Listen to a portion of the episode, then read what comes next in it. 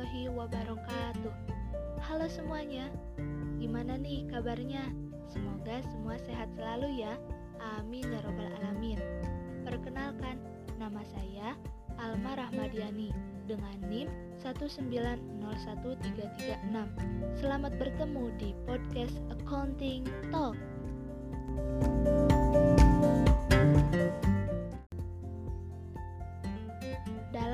pelajaran akuntansi dasar pada sesi kedua ini, kita akan membahas mengenai jenis-jenis profesi akuntansi, termasuk di dalamnya bidang-bidang spesialisasi akuntansi, serta pentingnya etika profesi.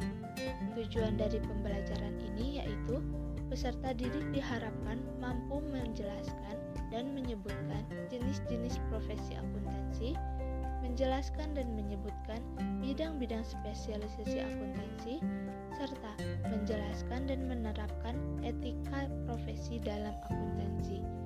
Untuk lebih jelasnya, saya akan membahasnya pada paparan kali ini.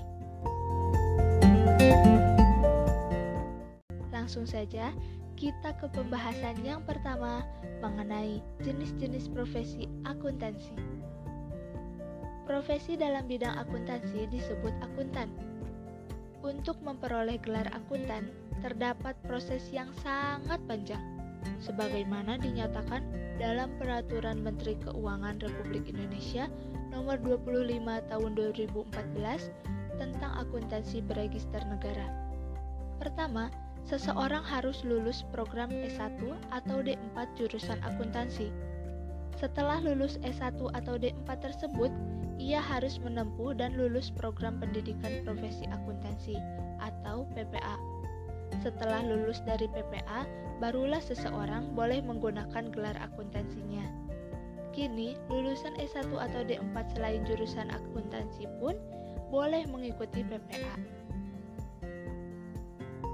Secara garis besar, akuntan dapat digolongkan menjadi empat bagian, di antaranya yaitu ada akuntan publik, akuntan internal, akuntan pemerintah, dan akuntan pendidik. Berikut penjelasannya. Yang pertama, ada akuntan publik.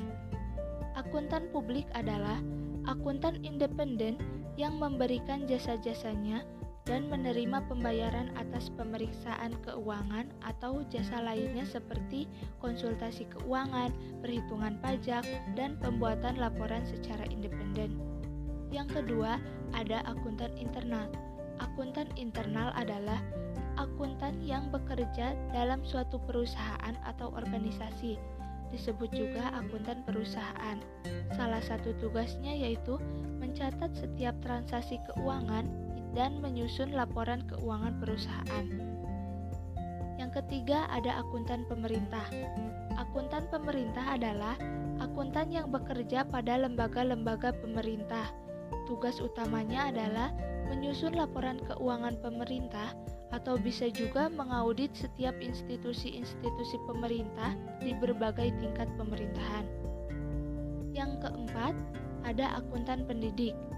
Akuntan pendidik adalah akuntan yang bertugas dalam mendidik di bidang akuntansi, melakukan penelitian dan pengembangan di bidang akuntansi, dan menyusun kurikulum di berbagai tingkatan suatuan pendidikan.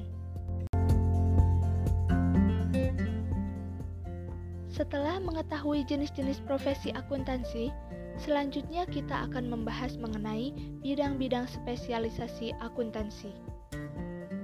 Dengan adanya kemajuan teknologi dan pertumbuhan ekonomi yang semakin cepat, akuntansi mengalami perkembangan ke dalam bidang-bidang khusus. Ada 10 bidang-bidang khusus yang saya akan bahas, di antaranya yaitu 1. Akuntansi keuangan. Akuntansi keuangan merupakan bidang akuntansi yang berhubungan dengan pencatatan transaksi keuangan perusahaan. Yang kedua, akuntansi manajemen bidang akuntansi yang membantu pihak internal perusahaan dalam menentukan kebijakan. Yang ketiga, akuntansi biaya. Bidang akuntansi yang menekankan pada analisis, perencanaan, penetapan, serta pengendalian biaya produksi suatu barang. Yang keempat, akuntansi anggaran. bidang akuntansi yang fokus pada penyusunan rancangan pengeluaran perusahaan untuk jangka waktu tertentu. Yang kelima, akuntansi pemeriksaan. Akuntansi pemeriksaan merupakan bidang akuntansi yang berhubungan dengan pemeriksaan laporan keuangan yang telah dibuat perusahaan secara independen. Yang keenam, akuntansi pemerintahan bidang akuntansi yang dilakukan oleh lembaga-lembaga pemerintahan mengenai keuangan negara, terutama realisasi pelaksanaan anggaran negara. Yang ketujuh, akuntansi perpajakan. Bidang akuntansi yang mengakomodasi pencatatan keuangan yang berhubungan langsung dengan pajak. Yang kedelapan, ada akuntansi pendidikan. Akuntansi pendidikan merupakan bidang akuntansi yang secara khusus memerhatikan bidang pendidikan. Yang kesembilan, sistem akuntansi. Sistem akuntansi merupakan bidang akuntansi yang berkaitan dengan pembuatan prosedur akuntansi atau alat-alat pendukungnya. Dan yang ke-10, akuntansi internasional. Bidang akuntansi yang meliputi masalah yang terjadi dalam transaksi perdagangan internasional.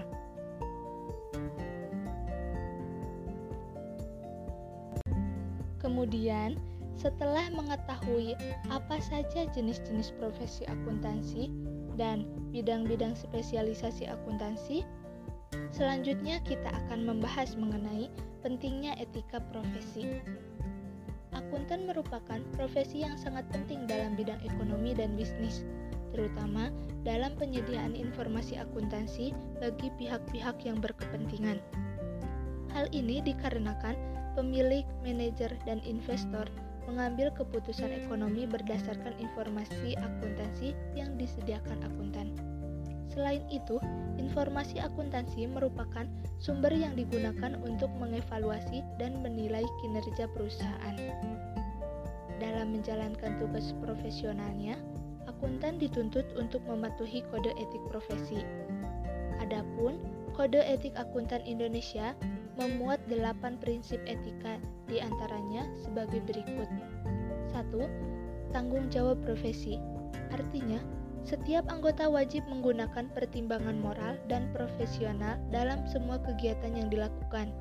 Kedua, kepentingan publik. Setiap anggota memiliki kewajiban bertindak melayani publik, menghormati kepercayaan publik, dan menunjukkan komitmen atas profesionalisme. Ketiga, integritas. Integritas mengharuskan seseorang anggota bersikap jujur dan berterus terang tanpa harus mengorbankan rahasia penerima jasa.